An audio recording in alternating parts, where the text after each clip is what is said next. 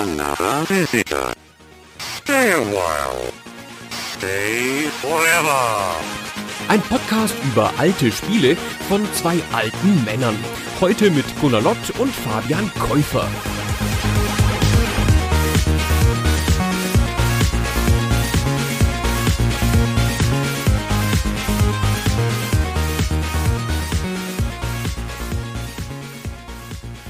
Hallo Gunnar.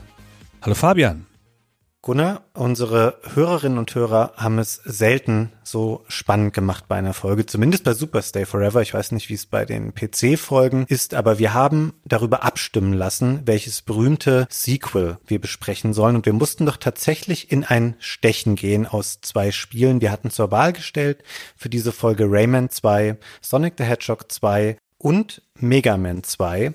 Und schlaue Hörerinnen und Hörer wissen natürlich schon, welches Spiel am Ende gewonnen hat, aber es gab tatsächlich ein Stechen zwischen Mega Man und Sonic. Kam das für dich unerwartet? Ich habe gedacht, Sonic gewinnt in jedem Fall, weil ich dachte, Sonic ist der größere Name, aber es hat sich wie so oft irgendwie ergeben, dass die Unterstützer auf Patreon und Steady unterschiedlich abgestimmt haben. Wir haben mehr Unterstützer auf Patreon als auf Steady, das heißt, bei Steady muss immer eine viel höhere Klarheit in der Abstimmung sein, um die Patreon-Abstimmung noch umzukippen. Und das ist hier fast passiert. Mega Man war favorisiert auf Patreon und die Steady-Leute haben es dann fast noch gekippt und das ist dann erst im Stechen für Mega Man ausgegangen. Mega Man 2 natürlich. Ich hätte auch gedacht, dass Sonic gewinnt, zumal wir noch kein Sonic-Spiel in dieser Reihe besprochen haben, was natürlich auch nicht bedeutet, dass das Thema jetzt für immer gegessen ist, sondern wir werden sicher über kurz oder lang trotzdem mal ein Spiel mit dem Igel hier haben. Anyway, Mega Man 2 hat gewonnen und damit das älteste Spiel, das wir zur Wahl gestellt haben. Es handelt sich um ein Spiel für das Famicom bzw. NES von Nintendo und das Spiel ist 1988 erschienen und wie das immer so ist, wenn man über ein berühmtes Sequel spricht, kommen wir hier natürlich auch nicht drum rum, die Ursprünge, also den ersten Teil mal kurz anzureißen und später wahrscheinlich auch die Millionen an Fortsetzungen, die es irgendwann auf allen Systemen von Mega Man gab und teilweise auch bis heute noch gibt. Das Originalspiel, Teil 1, erschien 1987 und sehr, sehr ähnlich in der Art des Spiels, wie auch alle anderen Teile, die auf dem NES später noch erscheinen. Gunnar, was für eine Art Spiel haben wir mit Mega Man vor uns? Ist das ein Run and Gun? Das ist jedenfalls ein Spiel, in dem man springt und schießt. Es ist ein bewaffnetes Jump'n'Run. Das reine Jump'n'Run Gameplay ist vergleichbar mit verschiedenen Einschränkungen mit den typischen Jump'n'Runs seiner Zeit, aber es fügt eine Kanone dazu, also eine Waffe oder verschiedene Waffen, die der Held Mega Man auslösen kann. Und dadurch ergibt sich ein sehr anderes Gameplay als zum Beispiel in einem Mario-Spiel. Lass mich mal ganz kurz einhaken. Irgendwann haben wir eine Folge gemacht, die hieß Wissenslücken.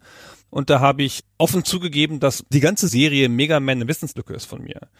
Und ich habe tatsächlich noch nie einen Mega Man gespielt gehabt, bis hier zu der Recherche für diese Folge. Nicht eins und nicht mal angespielt. Ich finde das unglaublich, Gunnar, weil es gibt buchstäblich Dutzende Mega Man-Spiele.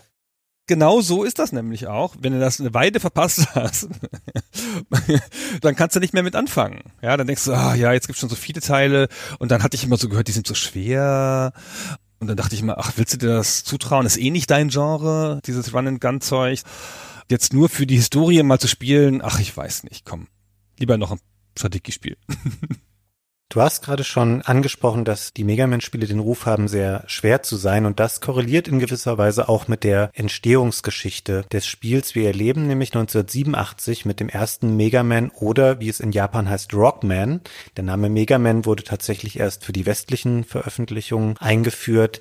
Da sehen wir eine große Veränderung, die Capcom vorgenommen hat. Japanischer Entwickler, der bis dahin auch schon Spiele für Heimkonsolen gemacht hat, auch fürs NES. Das sind in der Regel aber Umsetzungen von Arcade-Spielen. Das heißt so Sachen wie Ghosts and Goblins oder 1942. Typische Spiele, die wahnsinnig schwierig sind, weil sie natürlich in der Spielhalle darauf ausgelegt sind, den Spielern, blöd gesagt, das Geld aus der Tasche zu ziehen und es ihnen möglichst schwer zu machen, zum Erfolg und zum Ende des Spiels zu gelangen und tatsächlich Mega Man 1987 die erste Entwicklung, die original für das NES entwickelt wird von Capcom. Und damit geht auch eine personelle Veränderungen bei Capcom einher, weil bis zu der Zeit, bis zur Veröffentlichung von Mega Man 1 ist in der Regel ein Mann namens Tokuro Fujiwara verantwortlich für die großen Hits von Capcom, die in der Spielhalle abräumen. Und bei Mega Man macht er Platz auf dem Director-Posten für einen jungen Kollegen namens Akira Kitamura, der auch der Erfinder der Figur Rockman ist und der dort sein erstes Werk inszenieren kann und dem es wichtiger ist, dem Spieler, ich sage mal, eine positive, belohnende Spielerfahrung zu bieten, als ihn immer wieder an den gleichen Stellen sterben zu lassen und den Progress des Spielers in den Vordergrund zu stellen. Zumindest in einem gewissen Rahmen, weil, um es vorwegzunehmen, die Mega Man-Spiele sind tatsächlich schwere Spiele, die es dem Spieler auch nicht leicht machen. Aber es ist zumindest ein erster Schritt, in die Richtung, Spiele zu machen, die für den Heimgebrauch in erster Linie gedacht sind und nicht mehr darauf ausgelegt sind, möglichst viele Coins in eine Maschine zu werfen. Also leicht ist es tatsächlich nicht, aber es ist nicht auf die Art schwer, wie Spielhallenspiele schwer sind, die ja sich auf Punkte fokussieren, wo du dann aussteigen sollst, damit du einen Coin nachwirfst. Und dieses Jahr ein Spiel, für die Spielhalle wäre es sogar exemplarisch ungeeignet, weil es nämlich auf eine Art nicht linear ist. Also wir fangen mal vorne an. Es geht hier darum, den bösen Dr. Wiley zu besiegen im ersten Teil und im zweiten Teil auch. Deswegen erzählen wir die Geschichte halt gleich mit. Und der Dr. Wiley wird bekämpft von Dr. Light. Alles immer sehr sprechend und so. Und der Dr. Wiley hat sechs Roboter gebaut. Die sind deine Gegner und die sind jeder am Ende eines Levels. Das heißt, du gehst durch einen Level und das ist der Level dieses spezifischen Gegners und der Level ist thematisch auf den Gegner gebaut und am Ende ist der Gegner und dann hast du den Level fertig und dann ist dieser Gegner besiegt und dann gehst du zum nächsten. Und am Ende kommt Dr. Wily und du bist der Abgesandte von Dr. Light, du bist der Mega Man oder der Rocket Man, auch ein Roboter, den aber der Dr. Light dann dagegen sendet. Das Besondere daran ist, diese sechs Level, diese sechs Gegner kannst du frei wählen, in welcher Reihenfolge du sie angehen willst. Und das ist in der Tat was Spielhallen untypisches. Die Spiele sind ja alle sehr linear, damit der Content, den du da hast, wirklich immer nur kommt, wenn du Geld nachwirfst. Genau. Du beziehst dich jetzt in deiner Schilderung mit den sechs Robotergegnern, die es gibt, noch auf den ersten Teil. Im zweiten Teil sind es dann schon acht. Wir müssen im Grunde genommen gar nicht so lang beim ersten Teil verbleiben, weil der zweite Teil baut sehr konsequent darauf auf, erscheint auch tatsächlich ja schon ein Jahr später und wurde auch binnen weniger Monate entwickelt. Das einzige Interessante hier eigentlich noch zu erzählen an diesem Übergang ist die Tatsache, dass Mega Man 2 überhaupt existiert weil nämlich das Spiel sich nicht gut verkauft hat. Wenn man an Mega Man denkt, dann ist es heute eine sehr etablierte Serie, schon über 30 Jahre, wo man denkt, ja klar, Mega Man Logo findet jeder toll oder finden viele Leute toll, gibt's 100 Spiele, ist bestimmt ein Kassenhit. Der erste Teil war es nicht. Der erste Teil ist relativ gefloppt. Man kann da natürlich viele Mutmaßungen anstellen, woran hat es gelegen. Für die westlichen Märkte gibt es zumindest die relativ plausible Erklärung, dass das Spiel, wie auch noch Mega Man 2 und teilweise auch noch die NES-Fortsetzungen, katastrophal komisch vermarktet wurde, weil es im Stil der Verpackung was ganz Falsches suggeriert. Also es ist ein Spiel, was wir vor uns haben, das sieht sehr japanisch aus, um es mal runterzubrechen auf eine sehr einfache Beschreibung würde man das so ein bisschen als Knuddelspiel bezeichnen. Also wir haben hier keine knallharten Terminator vor uns, sondern das sind alles Roboter mit großen Augen, die ganz putzig anzuschauen sind. Und im Westen hat man versucht, das eher so ein bisschen markiger zu machen, aber auch nicht auf eine coole Art und Weise, sondern auf der Verpackung sieht man einen Charakter in einem blauen Kampfanzug, der eher menschlich anmutet aber auf so eine ganz, ganz uncoole Weise. Ein bisschen wie wenn du Masters of the Universe genommen hättest Mitte der 80er und hättest versucht, das alles super viel uncooler zu machen und wie so ein Rip-Off davon aussehen zu lassen. So sehen die Verpackungen aus der ersten Mega Man-Spiele im Westen und niemand wollte dieses Spiel haben, weil es einfach schlecht angepriesen wurde dadurch und den Leuten nicht klar war, was da eigentlich für ein Spiel drin steckt und warum das cool sein soll. Nichtsdestotrotz, das Team unter der Leitung abermals von Akira Kitamura möchte gerne eine Fortsetzung machen. Sie werkeln daran für einige Monate im Wesentlichen neben ihrer eigentlichen Arbeit, die sie machen sollen, kriegen das Spiel dann fertig. Capcom sagt ja, okay, komm, dürft ihr machen und dann erscheint 1988 der zweite Teil und wir können uns jetzt in der Beschreibung eigentlich auch auf diesen fokussieren, da er in seiner Grundstruktur, die du beschreibst, sehr ähnlich ist zu Teil 1. Ja, also ich habe keine Zahlen gefunden bei der Recherche, wie viel das wirklich verkauft hat, das erste. Und es kann aber so ganz schlecht nicht gewesen sein, glaube ich, sonst hätten sie das überhaupt nicht in Erwägung gezogen, die Leute daran weitermachen zu lassen. Und es ist auch kein schlechtes Spiel. Es trifft durchaus den Nerv von einigen Leuten, es kriegt positive Kritik. Aber der zweite Teil, der dann angeblich der Legende nach von den Leuten in ihrer Freizeit zumindest begonnen wird, ist einfach im weitesten Sinne das gleiche Spiel, also nicht inhaltlich das gleiche, sondern das gleiche Spielprinzip, nur es ist an allen Ecken besser.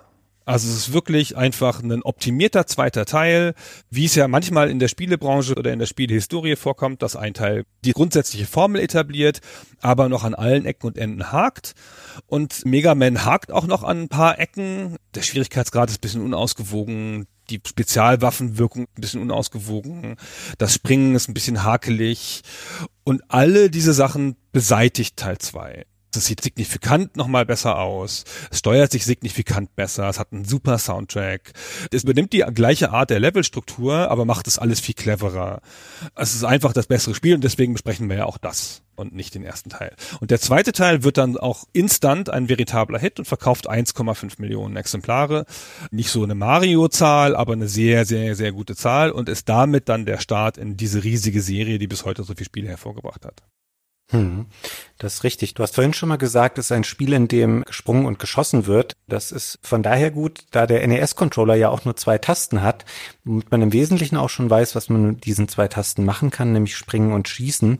Und du hattest auch schon ausgeführt, dass es eben initial, also man startet das Spiel. Es gibt dort interessanterweise auf dem Titelbildschirm eine Schwierigkeitsgradauswahl zwischen Normal und Difficult, das nur für die westlichen Versionen ergänzt. Das japanische Original hat es nicht und die Fortsetzungen haben es dann auch nicht mehr. Ich habe dann erstmal mit normal begonnen. Das ist tatsächlich eine etwas vereinfachte Version, was mir jetzt nicht unbedingt offenkundig war, als ich es gespielt habe, dass das eine vereinfachte Version sein soll. Die ist ja auch nur in einem Aspekt einfacher. Da hast du doppelten Schaden beim Schießen. Ja, aber das ist ja ein sehr wichtiger und großer Aspekt. Ja, kommen wir gleich zu. Ich möchte gern gleich was sagen zum Verhältnis zwischen Springen und Schießen.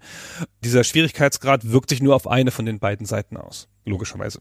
Genau. Und ich wollte noch ergänzen, dass wenn du den Schwierigkeitsgrad ausgewählt hast, dann kommst du auf so einen Bildschirm mit einem Raster, wo du Porträtfotos dieser acht Roboterbosse hast und in der Mitte die Dr. Wily Stage, die du aber noch nicht anwählen kannst. Die acht Robotermeister, die es hier zu besiegen gilt, sind hier noch sehr klar, würde ich jetzt mal sagen. Das verschwimmt später bei den Teilen dann mehr und mehr, weil sie so offensichtliche Sachen schon abgefrühstückt haben. Also du hast hier Charaktere wie Heatman, Metalman, Airman, Crashman, Woodman oder Quickman. Und bei vielen die Namen dieser Robotermeister, ja, ich finde das fantastisch. Ja, ist toll. Klingt auch schon so mit, wie ihr Level aufgebaut sein wird. Also Woodman besiegt man in einer Art Waldgegend. Heatman ist so der typische Lava-Level, wo es überall brennt und gefährlich ist, während Bubbleman so ein bisschen Unterwasserabschnitte auch hat in seinem Level. Das ist aber nur eine Seite dieser Geschichte, dass die Level abgestimmt sind auf die jeweiligen Bosse, denen man dort begegnet. Aber es gibt einem auch Hinweise darauf, welche Waffen besonders effektiv sein könnten gegen den jeweiligen Boss, weil du hast es vorhin schon mal angesprochen, dass es extra Waffen gibt. Für jeden besiegten Boss erhält man eine neue Waffe, die man im Menü dann immer wechseln kann. Also du kannst zwischen der regulären Arm Cannon, das ist so die Standardwaffe, und den bereits eingesammelten Extrawaffen umschalten. Und wenn du schlau bist, ein bisschen nachdenkst und auch ein bisschen einfach schon weißt, welcher Boss ist besonders empfindlich gegen welche Waffe, weil du kannst es dir nicht immer herleiten nach der Variante, die ich beschrieben habe, dann machst du dir das Spiel dadurch sehr viel einfacher. Ja, krass einfacher übrigens dadurch. Du könntest mal sagen, Gunnar, es würde mich interessieren, ich habe das Spiel mehrfach jetzt durchgespielt, weil es ist ein Spiel, was im Grunde genommen nicht viel länger ist als vielleicht zwei Stunden auf meinem Skill-Level, den ich erreicht habe, der nicht besonders hoch ist. Du kannst es sehr viel schneller durchspielen. Was war so die Reihenfolge, in der du diese Level angegangen bist? Das ist eine große philosophische Frage, das Spiel sagt dir im Handbuch, du sollst mit Airman anfangen. Und das gibt auch gute Gründe dafür. Aber es gibt dir sogar eine Art Walkthrough durch den Airman-Level. Also richtig im Handbuch, ja, ein Walkthrough durch den gesamten Airman-Level. Du hast es ja eben schon gesagt, diese acht Level sind ungefähr fünf Minuten lang jeder. also auch vielleicht drei oder sechs, aber sowas in diese Richtung, wenn man sie kann.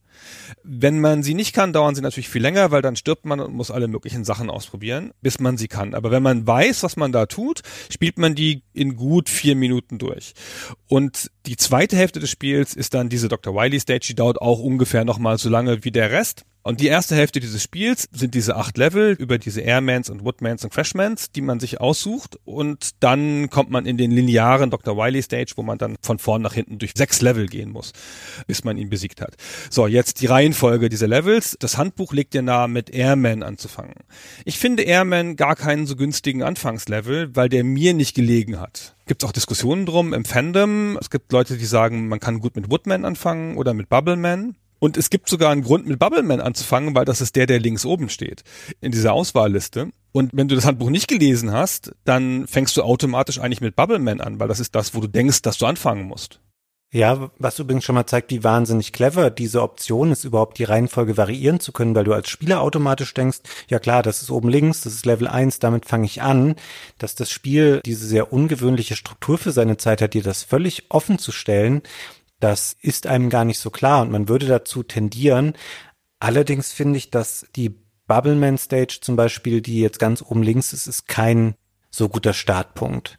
Er ist weder besonders empfindlich gegen die Armkennen, die man hat, noch ist es ein einfacher Level, um ihn zu durchqueren, weil darauf wolltest du ja vorhin, glaube ich, mit deiner Schwierigkeitsgrad Geschichte hinaus, dass er die Plattformpassagen nicht beeinflusst und da unterscheiden sich die Level schon sehr extrem und da finde ich übrigens, dass die Airman Stage, so wie das Handbuch es nahelegt, ist ein ganz guter Startpunkt, weil die spielt zwar so in luftigen Höhen, also jede Stage hat so ein bisschen individuelle Mechanismen auch, die dir das Vorankommen erschweren sollen. Da gibt es häufiger mal so größere Gegner, die so Ventilatoren im Bauch haben, so Roboter, die dich zurückpusten können. Und das ist da so ein bisschen der Kniff. Aber generell finde ich es eine relativ einfache Stage, sehr viel leichter als einige der schwereren Stages. Ich würde sagen, dass Bubbleman und Heatman zum Beispiel deutlich schwieriger sind, da überhaupt die Level zu durchqueren, unabhängig davon, wie schwierig dann der Bosskampf ist in dem jeweiligen Abschnitt. Ja, das ist richtig. Ich finde, die Run-and-Gun-Spiele haben eine grundlegende Asymmetrie und so auch dieses. Die Asymmetrie ist hier zwischen Schießen und Springen. Das sind die beiden hauptsächlichen Sachen, die du machst. Und das Spiel hat Leben, also irgendwann stirbst du und dann ist halt ein Leben weg, aber es hat auch Hitpoints. Und das heißt, in den meisten Situationen, in denen du kämpfst, verlierst du Hitpoints. Also du bist halt gegen den Gegner und der Gegner schießt auf dich oder der Gegner wirft kleine Eier aus oder was weiß ich, was die Gegner alles tun tun, ja. Und dann kannst du ausweichen oder nicht ausweichen. Wenn du getroffen wirst, dann wirst du zwei Sekunden unverwundbar, wie das üblich ist in den Spielen zu der Zeit. Und dir werden Hitpoints abgezogen. Das heißt, diese ganzen Kämpfe rund um Hitpoints kannst du auf eine Art brute forcen. Du kannst da relativ schnell durchgehen, du kannst immer diesen Unverwundbarkeitsschub ausnutzen und du kannst, wenn du in einem anderen Level Lebensextras gefarmt hast, dich aufladen und kannst hier einfach durchgehen, auch wenn du es nicht gut spielst.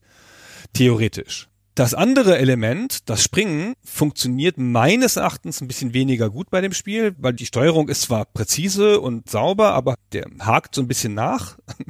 der bleibt ein paar Pixel später stehen, als man denkt, dass er stehen bleibt, zumindest am Anfang, bis man sich daran gewöhnt hat. Und ich bin dann öfter mal in so einen Abgrund gefallen.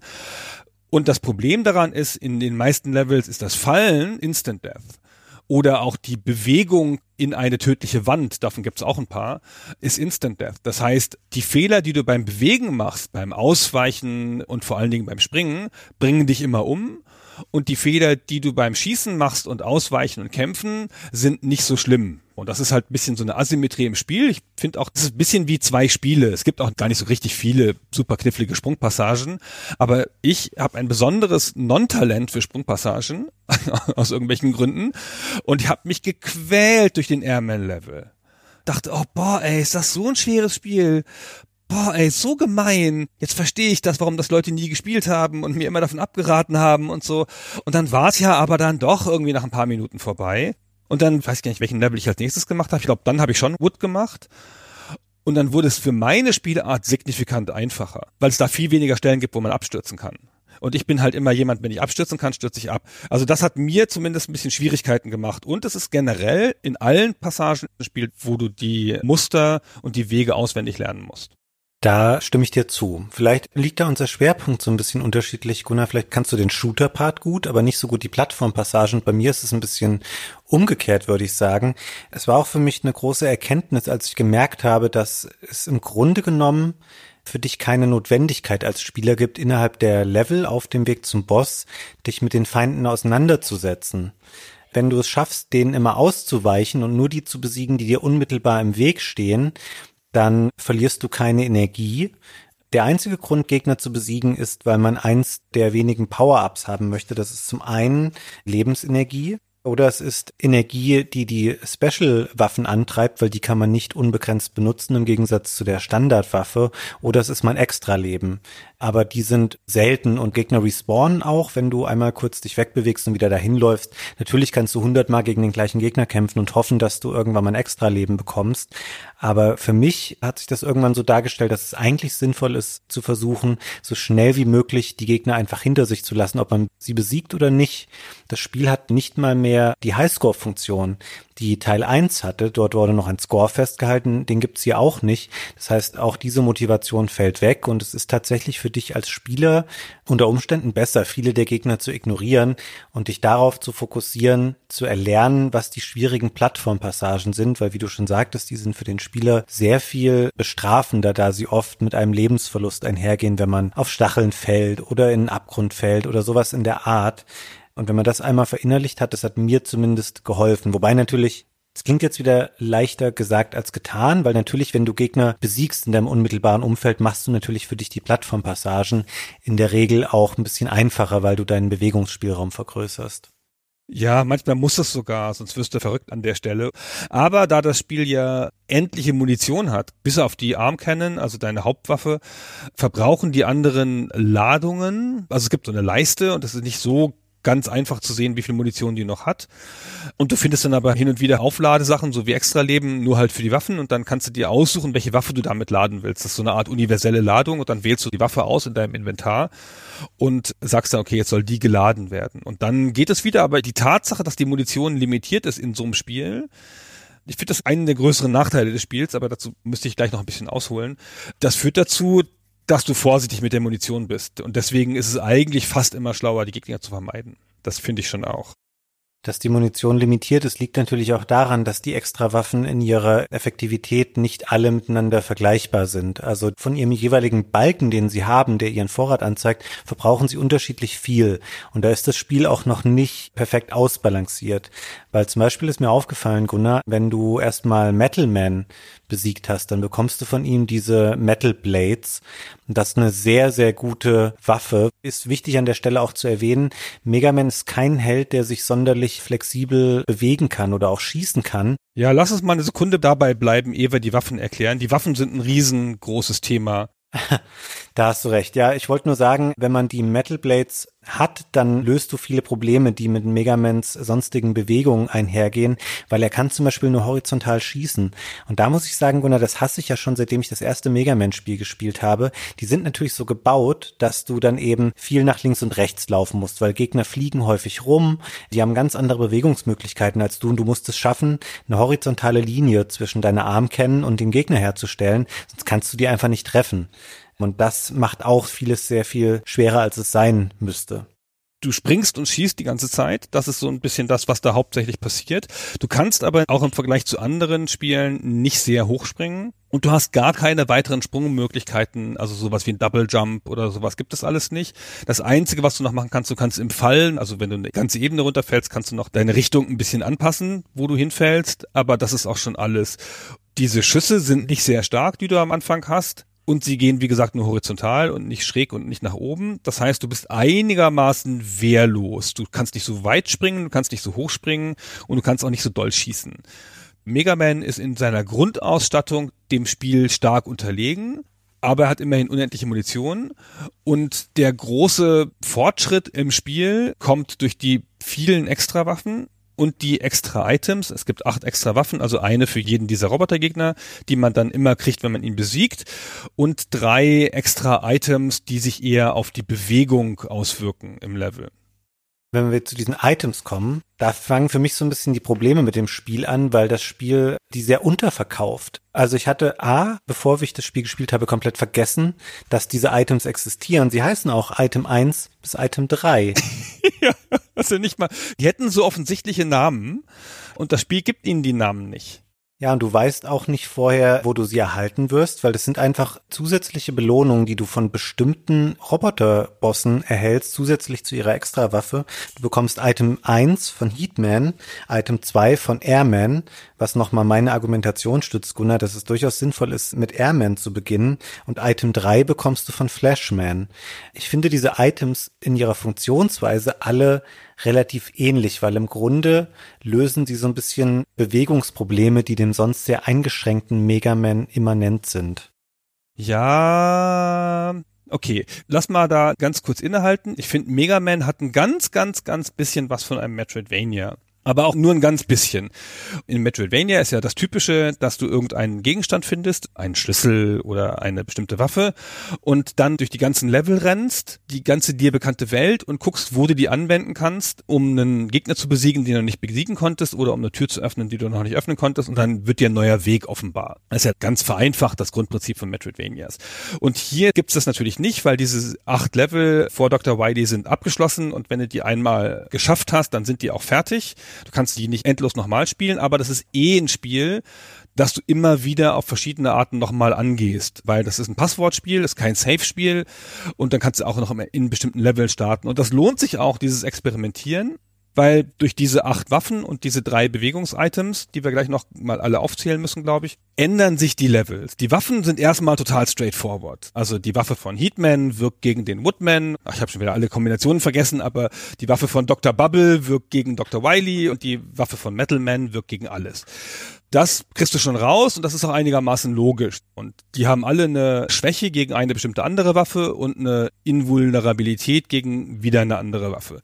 Aber was das Interessantere ist, dass sowohl die Waffen auch manche Levels leichter machen und diese drei Items, und da haben wir eine Art Jetpack, Jetski. Ich hätte jetzt Hoverboard gesagt, weil das Weiß wahrscheinlich auch jeder, was damit gemeint ist. Ein Hoverboard ist es genau. Das erscheint bei dir und dann fährt es linear durch den Level und wenn du dann draufgesprungen bist, dann so weit es, bis es irgendwo gegenfährt, bis es am Levelende irgendwo trifft, kannst du damit über Abgründe, über Feuer, über Gegner hinweg. Und die anderen beiden sind Sachen, die dich nach oben bringen. Das eine schafft zusätzliche Plattformen in Leveln, wo vielleicht keine Plattformen sind, weil die Level gehen in alle vier Richtungen. Ja, es gibt Level, da musst du runter, es gibt Level, da musst du nach links, es gibt Level, da musst du nach rechts, es gibt Level, musst du nach oben. Und hin und wieder geht's nach oben und dann ist da aber kein passender Weg und dann musst du das Item 2 nehmen. Und Item 3 ist so eine Art Aufzug, der dich auch nach oben bringt. Und insbesondere diese drei Bewegungsitems machen in den Levels neue Wege auf. Und das ist das, was ich meine, was so ein bisschen Metroidvania-artig ist. Du kommst dann halt auch an Stellen in den Levels, an die du ohne die Items nicht kommst. Also das sind meistens keine schlimmen Stellen, da sind dann meist irgendwelche Extraleben oder sonstige Sachen versteckt, aber diese Stellen in den Levels sind nicht zugänglich sonst. Und vor allen Dingen, was aber viel wichtiger ist, manche Level, die super schwierig sind, werden lächerlich einfach mit dem richtigen Item. Ja, da hast du recht. Und wie du schon sagtest, es motiviert dazu, das Spiel immer und immer wieder zu spielen, um eben die perfekte Reihenfolge irgendwann zu kennen und sich vielleicht auch mal aufzuschreiben. Ach ja, hier habe ich ja das Item bekommen und da liegt ein extra Leben an der und der Stelle, wo ich hin könnte, wenn ich irgendwie horizontal weiter käme, als ich springen kann mit Mega Man. Und wie du auch schon sagtest, es sind keine spielkritischen Stellen, die man damit erreichen kann. Es sind häufig extra Leben oder noch ein Item, das sind so Energy Tanks. Das sind keine Energie-Upgrades Upgrades, die deine Energie unmittelbar aufladen, sondern du kannst sie behalten und kannst später an einer anderen Stelle einmal über das Menü sagen, so, ich möchte jetzt meine Energie manuell mit so einem Energietank aufladen. Das sind Gegenstände, die man häufig mit diesen Items bekommt. Und die Items können aber auch nur zu Gegenständen führen, die optional sind, weil sonst wäre die offene Spielstruktur ja zunichte, weil du darfst ja nicht in ein Level gehen, wo du dann feststellst, oh, jetzt bräuchte ich Item 3 oder Item 1, jetzt komme ich hier nicht mehr weiter. Da ist das Spiel schon so gebaut, dass du alle acht Level in jeder Reihenfolge lösen kannst und dass du eben, wenn du schlau bist und du hast die richtigen Items dabei, dann kannst du in diesen Levels noch mehr für dich einsammeln oder Routen dir selber konstruieren durch diese Items und deren Bewegungen, die dir das Spiel leichter machen. Es ist erst in der zweiten Spielhälfte so, wo wir jetzt immer pauschal gesagt haben, es ist dieser Dr. Wiley Abschnitt, da wird dann quasi nochmal eine neue Karte aufgemacht, in der mehrere Abschnitte aufeinander folgen, die in einer festen Reihenfolge sind. Und das Spiel weiß zu diesem Zeitpunkt, okay, der Spieler hat alle acht Robotermeister vorher besiegt, er hat alle drei Items. Jetzt kann ich von ihm abverlangen, dass er weiß, hier ist eine zu hohe Mauer mit dem Item drei. Das musst du an der Wand befestigen und dann kannst du dich damit an dieser Wand nach oben bewegen. Und dann kann das Spiel sicher sein, du hast das schon erhalten und das eben von dir abverlangen. In den ersten Levels ist das optional, aber es verstärkt nochmal diesen Effekt, dass man eben hergeht und nochmal neu startet und guckt, okay, kann ich vielleicht auch mit einer anderen Reihenfolge beginnen? Und das Gute ist, finde ich, dass das Spiel schon so schlau ist, dass es nicht sehr rigide ist, was diese Effektivität der Waffen angeht. Also es ist nicht genau so, dass jeder Endgegner nur gegen eine Waffe empfindlich ist und du ansonsten keine Chance hast, sondern du kannst dir auch ein bisschen variieren und kannst auch einen Woodman mit einer Waffe besiegen, gegen die er eigentlich nicht sonderlich empfindlich ist. Du kannst dir selber das Spiel dadurch auch schwerer machen oder dir eigene Herausforderungen stellen, indem du sagst, ich möchte nur nicht optimierte Waffen für die Bosse benutzen, um das nochmal auf andere Weise anzugehen und auch gezwungen zu sein, eher deren Attacken und Bewegungsmuster zu lernen, weil was tatsächlich so ist, wenn du einmal weißt, welche Bosse sind empfänglich für welche Waffe, dann kannst du manche binnen weniger Sekunden besiegen. Die können kaum ein, zwei Attacken ausführen, dann hast du ihnen schon ihre komplette Energieleiste abgezogen, weil du eben weißt, dass ein Crashman besonders schnell sich durch den Air-Shooter von Airman besiegen lässt. Ja, das stimmt. Ich glaube, das ist auch eine Belohnung im Spiel dafür, dass du das rausfindest, dass es dann lächerlich einfach wird an ein paar Stellen, weil du ja nur durch Experimente dahin gekommen bist man muss schon mal sagen, was das für eine erstaunliche Leistung ist, das Spiel so offen zu halten. Also ein paar von den acht Levels sind fast nicht schaffbar, aber theoretisch schon. Und du kannst mit jedem dieser Level anfangen und das Spiel irgendwie schon schaffen mit deiner Grundausstattung, wenn du halt super bist und wenn nicht, experimentierst du halt so lange rum, zirkulierst durch die ersten Levels und zirkulierst durch die Robotermeister und guckst halt, was für dich am einfachsten zu lösen ist und welche Waffe du dann kriegst und auf wen die wirkt. Und das ist schon ein Hauptspaß des Spiels. Dieses Aufdröseln, dieses Ausprobieren, diese große Belohnung am Ende jeder Stage, dass du da eine neue Waffe kriegst und ja vielleicht sogar noch ein Bewegungsitem, was dein ganzes Spiel von da an verändert. Weil auch die Waffen, die jetzt nicht so spezifisch toll sind, verändern ja dein Spiel, weil du hast dann noch eine zusätzliche Möglichkeit. Weil, also du hast es eben schon kurz angedeutet, die normale Waffe schießt halt horizontal, aber die Waffe von Metal Man, die Metal Blade, die schießt halt auch nach oben. Und es gibt halt viele Gegner in vielen Levels, die über dir sind. Entweder musst du denen ausweichen oder musst dich mühsam durch Sprünge dahin bewegen. Und wenn du dann plötzlich die Metal Blade hast, dann fühlt sich das ganz anders an, mit den Gegnern zu kämpfen, die über dir fliegen. Auch zum Beispiel, wenn du gegen Quickman kämpfst. Es gibt auch sehr ungewöhnliche Waffen. Du bekommst zum Beispiel von Flashman eine extra Waffe namens Timestopper. Die benutzt man nicht relativ häufig, aber es gibt ein paar Stellen, da ist die halt super sinnvoll, weil sie die Gegner einmal stoppen kann für eine kurze Zeit und darunter dann eben auch den Quickman, der sich sonst sehr, sehr schnell über den Bildschirm bewegt. Du hast da keine Chance mit Mega Man, dich nur annähernd so schnell zu bewegen und wirst dann halt ein paar Mal getroffen, weil er schon dreimal hin und her gesprungen ist, während du noch am Startpunkt stehst. Und ihn kann kannst du eben mit dem Timestopper bremsen, kannst ihn dann komplett runterballern, während du deinen Timestopper Vorrat verbrauchst. Und dann schaffst du das. Also die Waffen sind da schon auch unterschiedlich und es macht Spaß, mit den Waffen zu experimentieren. Wenn auch, um das nochmal zu unterstreichen, ich das Gefühl hatte, dass zum Beispiel die Waffe von Metal Man im Zweifelsfall immer gut funktioniert. Also ich konnte damit über lange Zeit sehr gut spielen, eben weil sie auch ihren Vorrat nur sehr langsam verbraucht. Also du kannst da einige Male schießen, bevor du überhaupt siehst, dass dein Vorrat abnimmt an dieser Waffe. Also das Spiel macht sehr, sehr viel richtig, was diese Flexibilität angeht, die es dem Spieler ermöglichen will. Und gerade für ein Spiel von 1988 fantastisch, wie es das macht aber eben noch nicht perfekt. Es gibt da schon ganz klare Unausgeglichenheiten noch, was das angeht. Ja, die Metal Blade ist so stark, dass man sagen könnte, es ist vielleicht sogar ein Fehler, also ein Designfehler, die so stark zu machen, weil es gibt nicht so viel Grund, die zu ersetzen, wenn du sie im Einsatz hast und du kannst sie halt in alle acht Richtungen werfen, wohingegen sowas wie der Timestopper, den du eben gesagt hast, den kannst du ja nur einmal einsetzen, wenn du den voll aufgeladen hast. Und dann ist es auch noch so experimentell, weil der Timestopper, der wirkt nicht gegen alle Gegner.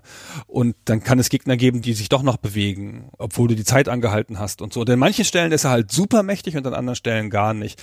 Und die ganzen Waffen, die musst du alle experimentell einsetzen und musst die alle einmal ausprobieren, weil so klar ist es nicht, wo die funktionieren. Dass du mit dem Atomic Fire, das ist so ein Feuerball in verschiedenen Größen, der größer wird, wenn er wegfliegt, damit gegen den Woodmaster kämpfen kannst, ja, da kommst du schon drauf. Ja, das ist ja einigermaßen logisch. Aber an welchen Stellen der sonst noch so funktioniert oder besser funktioniert, das ist nicht ganz klar. Aber das ist eine große Freude. Ich finde aber, dass eins der Probleme davon ist, dass du endliche Munition hast. Das Spiel will ja eigentlich, dass du diese Waffen ausprobierst, dass du sie auch ausprobierst an Stellen, wo sie halt vielleicht nicht wirken. Und das kann dich A schnell umbringen, wenn du sie ausprobierst und sie funktionieren an der Stelle nicht. Und B sind sie dann vielleicht alle, weil du sie aufgebraucht hast und hast dann keine Möglichkeit, sie wieder aufzuladen. Und dann kommst du an eine Stelle, wo du sie brauchen würdest und jetzt hast du sie schon fertig. Jetzt sind sie schon leer. Naja, ich finde, ein bisschen arbeitet das Spiel da schon gegen dieses Problem, weil es gibt ja nur eine Art von Munition für diese Waffen, die für alle Extrawaffen funktioniert. Also das Ganze wäre dann viel kritischer, wenn du für die Metal Blade immer, sage ich jetzt mal, einen Power-Up finden müsstest, was nur diese Waffe auflädt. Aber jedes extra Waffen-Item, was du finden kannst, kannst du ja selber entscheiden, welche Waffe soll das aufladen. Das entschärft ein bisschen dieses Problem, dass du für eine bestimmte Waffe, wenn du sie brauchst, keine Munition hast, weil du im Zweifelsfall schnell wieder diese generische extra Waffenmunition finden kannst. Aber es führt eben auch dazu, was du eben schon mal angesprochen hast. Im Zweifelsfall, wenn du einmal eine gute Extrawaffe gefunden hast und sei es jetzt diese Metal Blade, die wir schon so oft zitiert haben, dann bleibst du dabei, weil du sie natürlich auch an jeder Ecke aufladen kannst. Und wenn die Munition dafür noch viel seltener wäre, dann würde man natürlich auch mal zu anderen Waffen wechseln. Ich muss ganz ehrlich sagen, es gibt bestimmte Extrawaffen, die holst du einmal raus, weil sie für irgendeinen Endgegner am stärksten sind, aber sonst benutzt du sie eigentlich gar nicht. Ja, genau. Also eine der sinnlosesten Waffen ist die Bubble von Bubbleman. Das sind so Blasen und dann steigen die auch noch nach oben so ein bisschen und dann fallen sie auf den Boden und rollen da lang.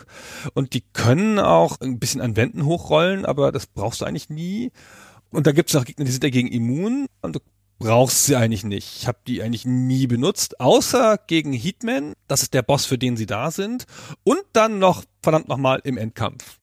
Lass uns mal noch nicht ins Endgame springen, weil da habe ich noch einige Punkte auf meinem Zettel stehen, die mich richtig genervt haben. Ich würde gerne noch mal einschieben, weil wir haben jetzt beschrieben, dass es relativ kurze Level gibt, die eine Mischung aus Ballerei und Plattforming sind und eben die Endgegner in den Levels sind die Gegner auch häufig spezifisch auf diese Level angepasst und es gibt so typische kleine Gegner, sage ich jetzt mal, wie so Fledermäuse oder so ganz kleine Robos, die mit wenigen Treffern sich besiegen lassen.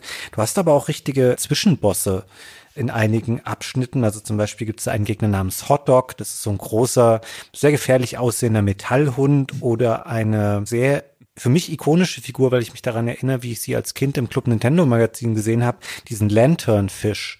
Der taucht in der Bubbleman Stage auf und das ist so ein ganz großer Fisch, so ein Laternenfisch halt, der so ein Ding an seinem Kopf hat und er spuckt immer kleine Gegner noch auf dich aus. Die sind teilweise auch ganz schön anspruchsvoll und hier ist das Spiel auch erstaunlich fantasievoll und auch sehr abwechslungsreich, was die Bestückung innerhalb der Levels mit Standardgegnern und auch schon mit Zwischenbossen angeht, auf dem wenigen Raum, den es hat innerhalb der Level, weil da war ich auch überrascht, wie kurz tatsächlich diese Abschnitte sind. Ich hatte das sehr viel größer und umfangreicher in Erinnerung. Das sind ja wirklich immer nur, also jetzt nicht ein paar Bildschirme, aber vielleicht ein paar Dutzend Bildschirme, bis du halt immer schon beim Boss bist.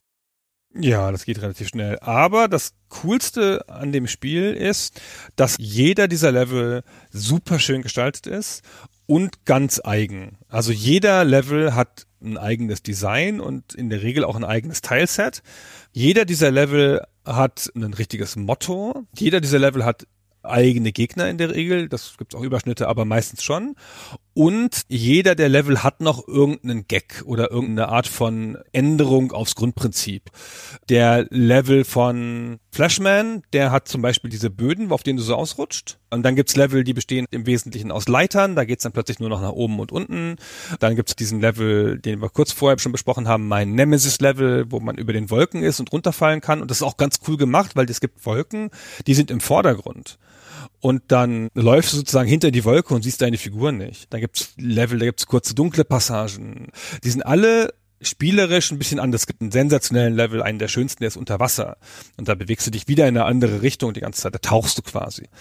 Das ist ja auch der Level mit den Lanternfishes. Und das macht finde ich vom ganzen Flair des Spiels total viel aus, ja, dass du dich freust, in einen neuen Level zu kommen, dass du da signifikante Änderungen erfährst und dass sich der komplett anders spielt. Der sieht nicht nur anders aus, sondern der spielt sich auch anders. Ja, tatsächlich auch ungewöhnlich für die Zeit, was die rein visuelle Unterscheidung zwischen den Levels angeht, die du schon angesprochen hast, weil was man heute häufig vergisst, wenn man gerade an diese 8-Bit-Zeit denkt, du hast eine Menge Spiele zu der Zeit, die gar keine richtigen Hintergründe haben, die da so eine einfarbige Tapete haben und that's it, also irgendwie einen blauen Himmel oder es ist schwarz. Und bei Mega Man ist das häufig ausgestaltet. Also zum Beispiel dieser sehr schöne Wasserlevel, den du beschrieben hast von Bubble Man, da hast du bildschirmfüllend in einigen Abschnitten so einen Wasserfall, der da runterrauscht und das sieht auch heute noch echt schön aus. Oder du hast in der Metal Man Stage so rostige Zahnräder, die sich dort drehen und das ist auf jeden Fall alles positiv für die Stimmung, die man beim Spielen hat. Und ein bisschen diese frühen Mega Man-Spiele sind für mich so prototypisch schöne 8-Bit-Spiele, so wie man die für sich irgendwie eingespeichert hat. Was nicht heißt, dass es nicht auch die typischen Probleme dieser Zeit hat. Also vor allem das auf dem NES sehr häufige Flackern taucht hier auf. Also das NES kann nur eine begrenzte Anzahl an animierten Objekten gleichzeitig darstellen und dann fangen diese Objekte sonst an, so temporär mal zu verschwinden und wieder aufzutauchen. Das hast du hier auch häufiger mal. Aber grundsätzlich, gerade auch auf Bildern, also ich habe eine Menge Screenshots aufgenommen im Rahmen des Podcasts, ist das so ein schönes Spiel, was glaube ich immer einfach bleiben wird als Beispiel für, guck mal, das waren NES-Spiele Ende der 80er und das war dieser 8-Bit-Stil, der heute ja auch noch häufig von modernen Indie-Spielen imitiert wird. Ja, das finde ich auch. Auf dem großen Fernseher ist es natürlich ziemlich pixelig heutzutage, aber es sieht insgesamt noch sehr, sehr gut aus. Man merkt halt, das ist ein sehr sorgfältiger Stil und sie haben sich sehr viel Mühe gegeben damit. Ich würde gern mal kurz sagen, wie sich das Spiel eigentlich spielt, weil ich finde, es ist nicht so ganz klar geworden bisher. Also wir haben schon gesagt, es ist ein Run and Gun und manche Passagen im Spiel sind klassische Jump'n'Run-Passagen. Du hast halt, keine Ahnung, eine Kette von Plattformen, vielleicht sogar Plattformen, die unter dir verschwinden, schrecklich, schrecklich. Und da springst du halt rüber im richtigen Timing und dann weichst du vielleicht noch jemandem aus und das ist dann eine typische Plattformpassage. Dann hast du ganz viele typische Passagen, die so Kampfpassagen sind. Du setzt dich mit irgendwelchen Gegnern auseinander, die dir entgegenkommen, aus verschiedenen Richtungen vielleicht sogar. Dann geht's halt ums Schießen eher und gar nicht so sehr nur ums Ausweichen. Dann musst du auch an denen vorbei. Und dann gibt es eine Reihe von Passagen, wo das Leveldesign dir eine Bewegung aufzwingt. Das gibt's auch öfter in Jump'n'Runs, aber es ist auch nicht so ganz alltäglich. Hier gibt's im, nein, in welchem Level ist das mit den riesigen Lasern? Das ist, glaube ich, Quickman. Genau. Oh, beschreib die mal, das ist eine meiner Hassstellen im Spiel. Das ist eine der schlimmsten Stellen im Spiel. Das ist ein Level, wo du im weitesten Sinne immer von oben nach unten gehst. Und das sind halt so Plattformen und Wege, die dich halt da runterführen. Aber es ist nicht so ganz einfach, den Weg nach unten immer klar zu nehmen, weil das alles bisschen verschachtelt ist. Nicht schlimm verschachtelt, aber ein bisschen. Und dann kommen große Laser, die so ein Fünftel des Bildschirms ausfüllen und dann kommen am oberen Bildschirmrand zwei einer von links und einer von rechts und wenn sie dich treffen, bist du halt tot. Nicht verwundet, sondern tot. Das heißt, das treibt dich nach unten und sobald die sich getroffen haben, kommen die nächsten zwei eine Etage tiefer und wieder eine Etage tiefer und wieder eine Etage tiefer. Und du musst dann in der Eile immer die richtige Entscheidung treffen und wenn du die falsche Entscheidung triffst und an der falschen Stelle ein bisschen zu lange bleibst oder irgendwie an der Ecke hängen bleibst, bist du halt tot. Und tot heißt ja immer den Level nochmal anfangen. Es gibt schon Rücksetzpunkte, aber nicht so viele vielleicht ein oder zwei im Level und dann spielst du halt zwei, drei Minuten nochmal und dann dieselbe Szene wieder. Und da bist du halt so getrieben vom Leveldesign.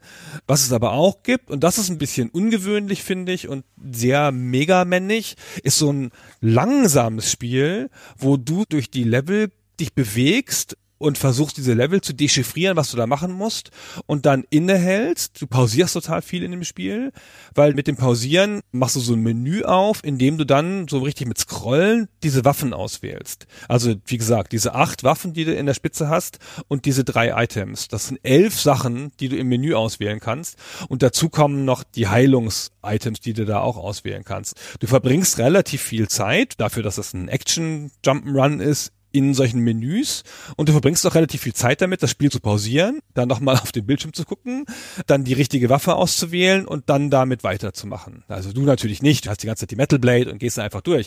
Aber eigentlich will das Spiel ja auch so gespielt werden, dass man da vorsichtig vorgeht und das dabei auswendig lernt. Und erst wenn du da zwei, drei, vier, fünf Mal durch bist und genau weißt, welches die richtige Waffe ist, dann fängst du an, das flüssig zu spielen. Hm so wie du das jetzt beschrieben hast mit dem Menübildschirm, mit den vielen Optionen, die man da hat zwischen den Waffen, das ist noch primitiver aufbereitet, als es sich jetzt vielleicht anhört. Das finde ich auch aus heutiger Sicht zumindest mal kurios. Da steht nur ein Buchstabe pro extra Waffe und du musst dir quasi irgendwann mal eingeprägt haben, für was diese Buchstaben stehen, für welche Art von Waffe, weil da steht nicht sowas wie Metal Blade oder so, sondern da steht im besten Fall ein M. Und irgendwann weißt du vielleicht mal, welcher Buchstabe zu welcher Waffe gehört, aber das ist alles noch sehr frühzeitlich, was das angeht. Und was du beschreibst ansonsten, Gunnar, ist interessant, weil das Spiel tatsächlich so einen Wechsel hat zwischen langsamen und schnellen Passagen. Nur diese schnellen Passagen, die zwängt es dir ziemlich auf. Und da macht das Spiel auch den Fehler, du kannst bestimmte Sachen nicht antizipieren. Zum Beispiel, was du eben beschrieben hast mit diesen Laserstrahlen, die in der Stage so horizontal erscheinen. Es gibt im Wesentlichen nur einen Weg auf dem du von oben nach unten fallen kannst und wie du lenken musst, um da durchzukommen. Das ist ein typisches Auswendiglernen. Das gleiche gilt auch für die Stage von Heatman. Da gibt es Stellen, wo Blöcke in der festen Folge verschwinden und wieder erscheinen. Und das sind wirklich nur sehr schmale Blöcke. Da passt ein Megaman drauf, aber sonst gar nichts. Und du musst eben lernen, in welcher Reihenfolge diese Blöcke erscheinen. Und die führen dann auch mal in längerer Folge über einen Abgrund. Und wenn du eben einen Fehler machst im Timing oder nicht genau memoriert hast, wo gleich wieder der nächste Block erscheinen wird, dann stirbst du da einfach, bis du es eben auswendig gelernt hast. Das ist jetzt natürlich eine kleinliche Kritik für so ein Spiel, was viel versucht und auch viel richtig macht, aber sie haben noch nicht ganz den Dreh gefunden, um ganz weg zu sein von diesen, ja, lass den Spieler das mal lernen und hundertmal später kann er das dann auch, wie es eben in den Spielhallen üblich war. Da ist es auch noch nicht ganz fair, was das angeht. Ist ja Absicht, oder? Ja, ich finde halt immer, dass das nicht so gutes Game Design ist, wenn du eben Stellen hast, die du, auch wenn du ein sehr, sehr guter Spieler bist, eigentlich nicht meistern kannst beim ersten Mal, weil du nicht genau weißt, was das Spiel jetzt von dir verlangen wird und wo da jetzt eben genau ein Laser kommt. Und auch zum Beispiel bei dieser Laserstrahlpassage, du fällst einfach immer nach unten, du kannst nicht wissen, wie der Bildschirm darunter aussieht da kannst du noch so ein guter Spieler sein, wenn du vorher nach links gelenkt hast und im nächsten Bildschirm müsstest du eigentlich aber nach rechts, dann stirbst du eben. Und das finde ich immer nicht so ganz gut. Ja, da gibt es ein paar ganz ärgerliche Stellen, aber grundsätzlich ist das einfach ein Teil des Game Designs. Es liegt auch ein bisschen daran, dass das Spiel halt so variabel ist und dir immer wieder neue Gegner und neue Arten von Aufgaben gibt, die du halt auch nicht kennen kannst aus einem früheren Level. Ich finde, wenn man sich so Mario-Spiele anguckt, besonders spätere Mario-Spiele, dann baut das so ganz graduell auf. Und die Sachen, die du vor zwei Leveln gehabt hast, fragt es immer wieder ab.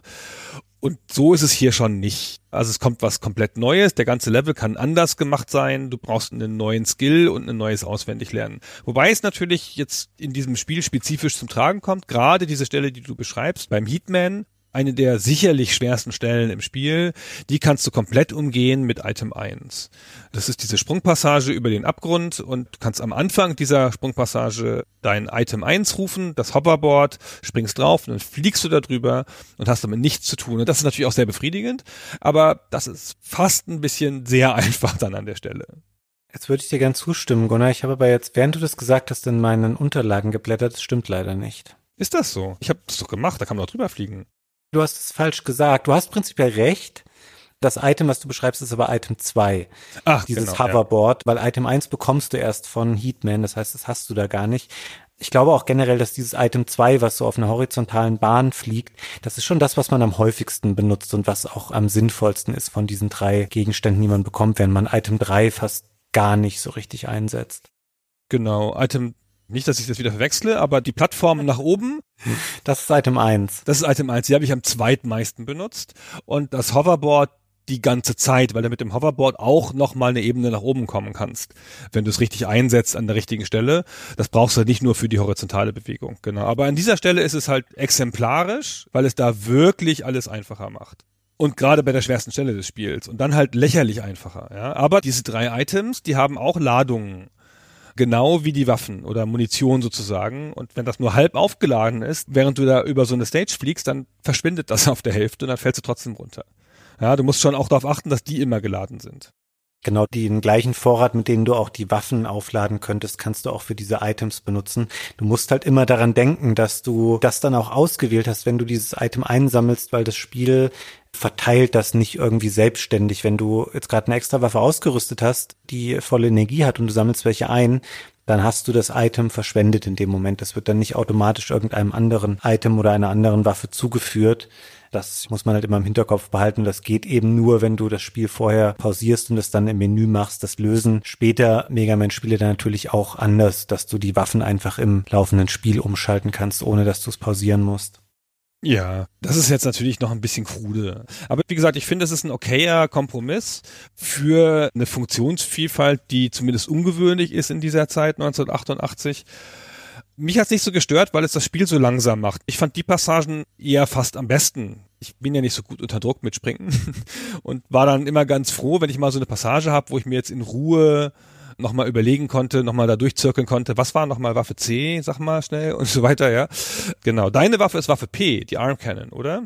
Was heißt denn das P nochmal, hä? Plasma? Ja, deswegen habe ich vorhin da auch das vermieden, so spezifische Buchstaben zu nennen, weil mir es teilweise überhaupt nicht klar war, für was diese Abkürzungen stehen.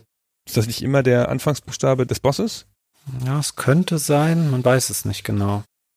Müsste man jetzt nochmal nachgucken. Egal, aber deine Waffe ist jedenfalls P und ich habe immer gedacht, das ist Plasma, dass der Plasma Sachen schießt. Oder das ist eine Piff-Puff-Pistole.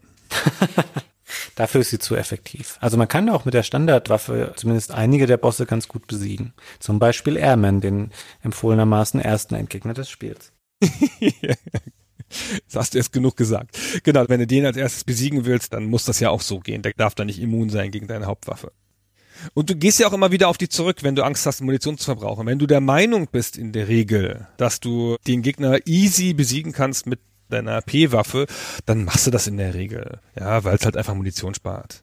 Ja klar, für die Standardgegner, da man sie sowieso ja nicht besiegen muss, ist es immer besser, wenn man die Möglichkeit hat, sie einfach mit der Standardwaffe zu besiegen, weil du deinen Vorrat nicht reduzierst, weil, darauf will ich jetzt hinaus gerade, das kann später zu einem sehr großen Problem im Spiel werden. Ich schildere mal kurz, wie das bei mir war. Ich habe das Spiel angefangen für unseren Podcast und ich war die erste Hälfte über relativ begeistert, muss ich sagen, davon. Ich habe es wirklich sehr, sehr lange nicht gespielt und ich bin auch sicherlich nicht der beste Mega Man-Spieler und ich habe mich wirklich reingefuchst. Und ich konnte irgendwann diese Stages ganz gut meistern. Ich wusste, welcher Boss wie geht und habe gedacht, ach, guck mal an, wenn du das ein bisschen übst. Und das hat man ja damals einfach gemacht. Man war da natürlich ein bisschen frustresistenter zu der Zeit und wusste, Spiele sind tendenziell auch ein bisschen schwieriger und tragen einem nicht alles auf dem Silbertablett entgegen, wie das heute oft in Spielen dieses Genres ist. Und ich konnte das gut. Und dann kommst du in die zweite Hälfte, nenne ich es jetzt mal, weil es ungefähr, würde ich sagen, auch eine Stunde dauert, des Spiels in diesem Dr. Wiley-Abschnitt. Und da gibt es so ärgerliche Situationen, die eben mit diesen beschränkten Waffeninventaren einhergehen. In einem Abschnitt gibt es einen Endgegnerkampf, den man gar nicht unbedingt als solchen zunächst erkennt. Es ist ein Raum, in dem es mehrere Wandgeschütze gibt. Der offizielle Name dafür ist die Boo-Beam Trap, also wie die Booby Trap, aber mit Beam, die Boo-Beam Trap. Und du musst alle diese Geschütze an der Wand zerstören. Die sind teilweise aber hinter Wänden verborgen, durch die du nicht durchschießen kannst mit deiner Standardwaffe. Das heißt, du brauchst einen vollen Vorrat der Crash Bombs. Das ist die Waffe, die man von Crashman erhält. Das sind, wie der Name schon nahelegt, explodierende Bomben. Damit musst du erst diese Wände aufsprengen und dir so einen Weg durch diesen Raum ebnen. Die sind so ein bisschen in den Ecken verteilt, diese Geschütze. Und dann diese Geschütze auch noch alle zerstören. Und der Vorrat an Crashbombs, den du hast, der reicht genau dafür, um ohne einen Fehlschuss diese Wände zu zerstören und diese Geschütze und keine andere Waffe macht hier Schaden. Und das ist einfach eine Sackgasse. Und du musst unter all den Waffen, die du zu diesem Zeitpunkt dann hast, erstmal darauf kommen, wie funktioniert das überhaupt. Gleichzeitig greifen diese Geschütze dich in einem festen Rhythmus an, wo du mit ziemlicher Sicherheit Schaden nehmen wirst, weil die quasi so bildschirmfüllend dich einfach angreifen. Und das war der erste Moment, wo ich dachte, oh, das ist gar nicht so cool, weil das Spiel vorher so eine Flexibilität hat und jetzt zwingt es mir hier auf, diese feste Waffe zu benutzen und da auch mit einem vollen Vorrat hinzukommen. Das ist verhältnismäßig unwahrscheinlich, dass das in dieser Situation der Fall ist und dass man das eben auch dann direkt meistern kann und finde es schade, dass das Spiel später etwas starr wird in den Anforderungen, die es stellt. Ja, es ist schon eine andere Art Spiel. Wir haben es vorhin kurz gestreift. Ich möchte es, glaube ich, noch mal ein bisschen wiederholen, damit es ganz klar ist. Diese ganze Freiheit und diese Möglichkeit, das Spiel anzugehen, wie du es willst, gibt das Spiel total auf, und ersetzt es durch feste Anforderungen, weil es ja jetzt weiß, dass du alle Waffen schon hast. Das heißt, es gibt dann halt eine Szene nach der anderen, die nur auf eine bestimmte Art gelöst werden kann, wo du halt die Plattform nach oben brauchst zum Beispiel und so weiter und so fort. Und sogar, es macht es sogar noch sehr deutlich, es gibt ja auch alle Bosskämpfe nochmal. Es gibt dann so einen Raum, so einen Bosskampfraum, so eine Art Hub, von dem kommst du dann zu allen Bosskämpfen nochmal. Das ist so eine Art Bosskampf Redux, weil dann kämpfst du gegen den Boss nicht in seiner vorherigen Umgebung, sondern einfach in so einem schmucklosen Raum. Vorher haben diese Räume dann noch, keine Ahnung, irgendwelche Sachen an den Wänden und so. Das ist alles weg.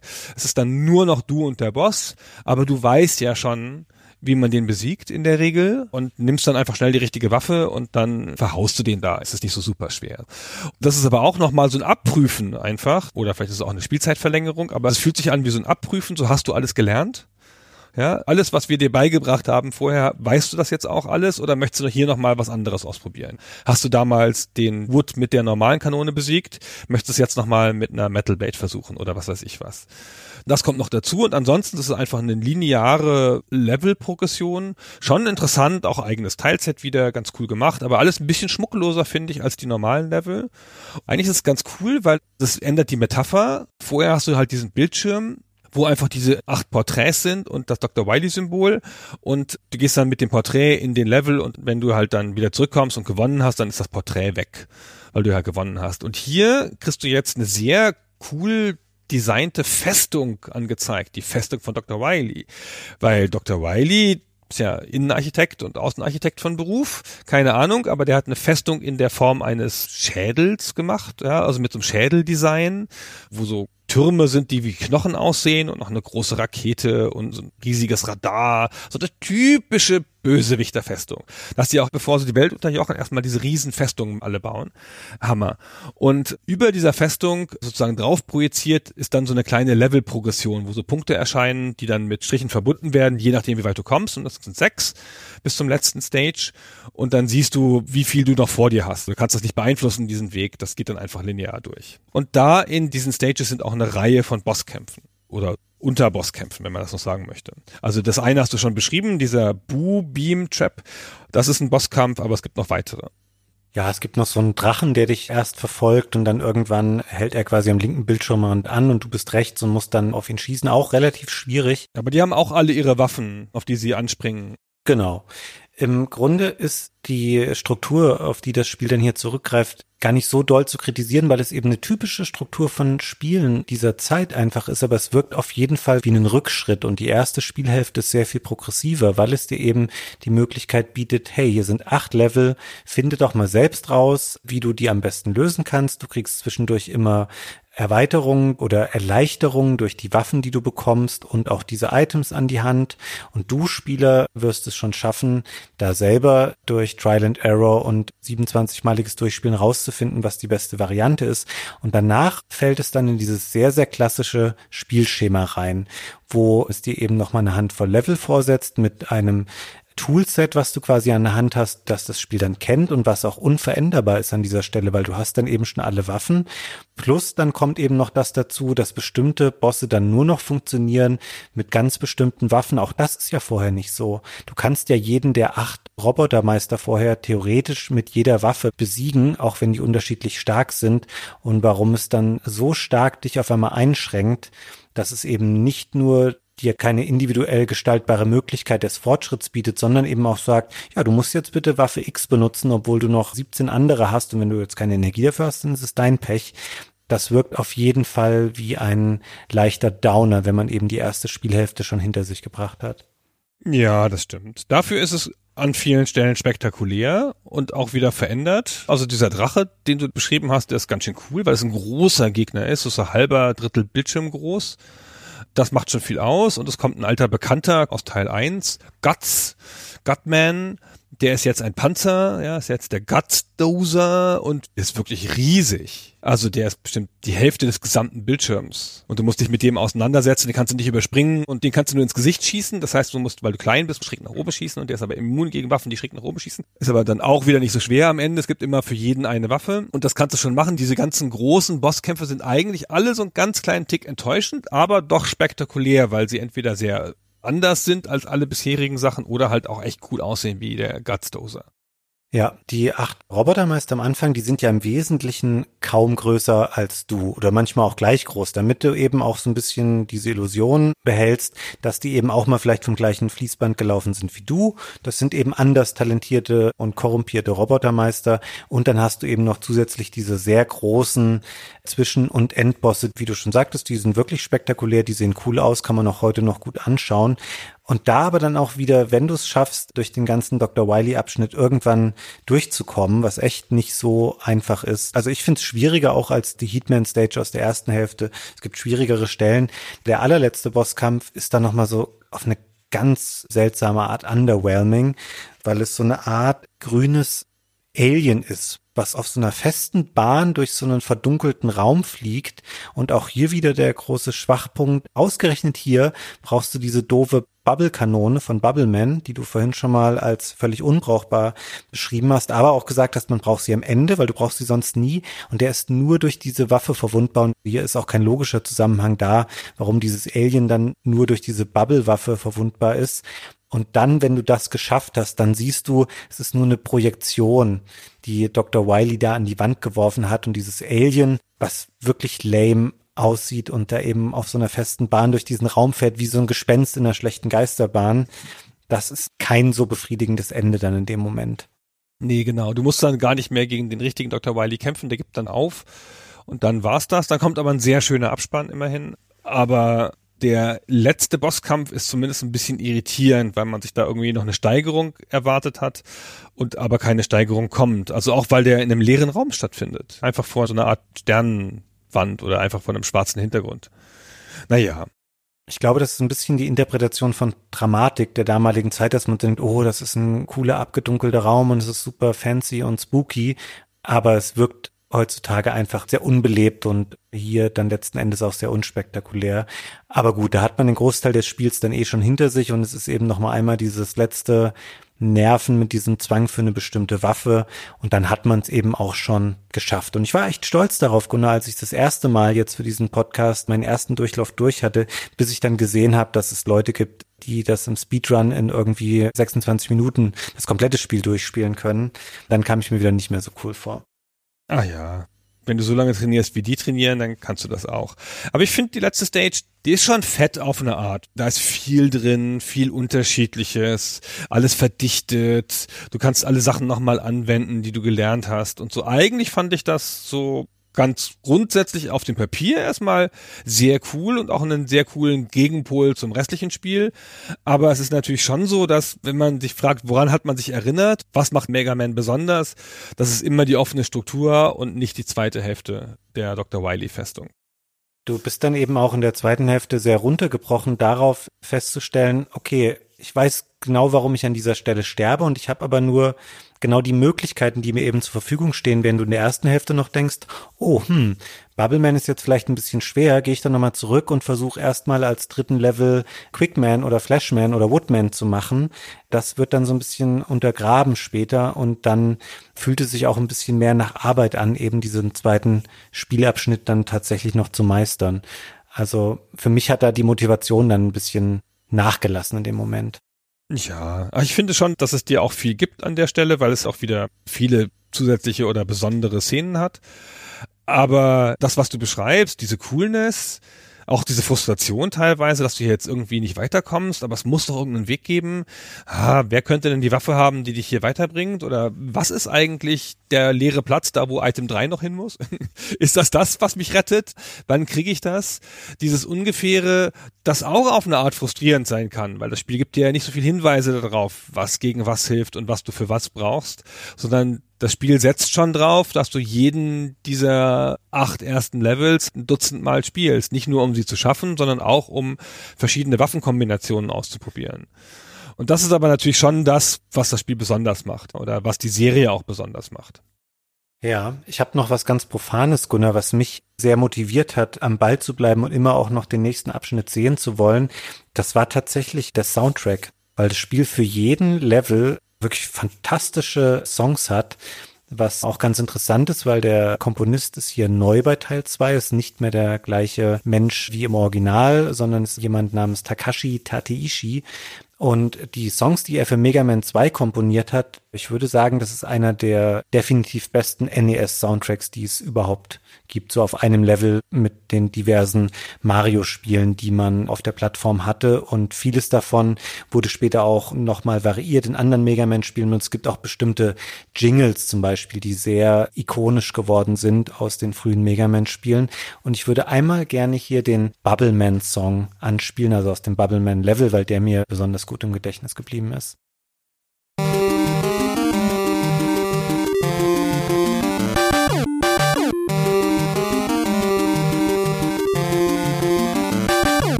Direkt ein bisschen schwer, da was auszuwählen, weil alles so schön ist, finde ich.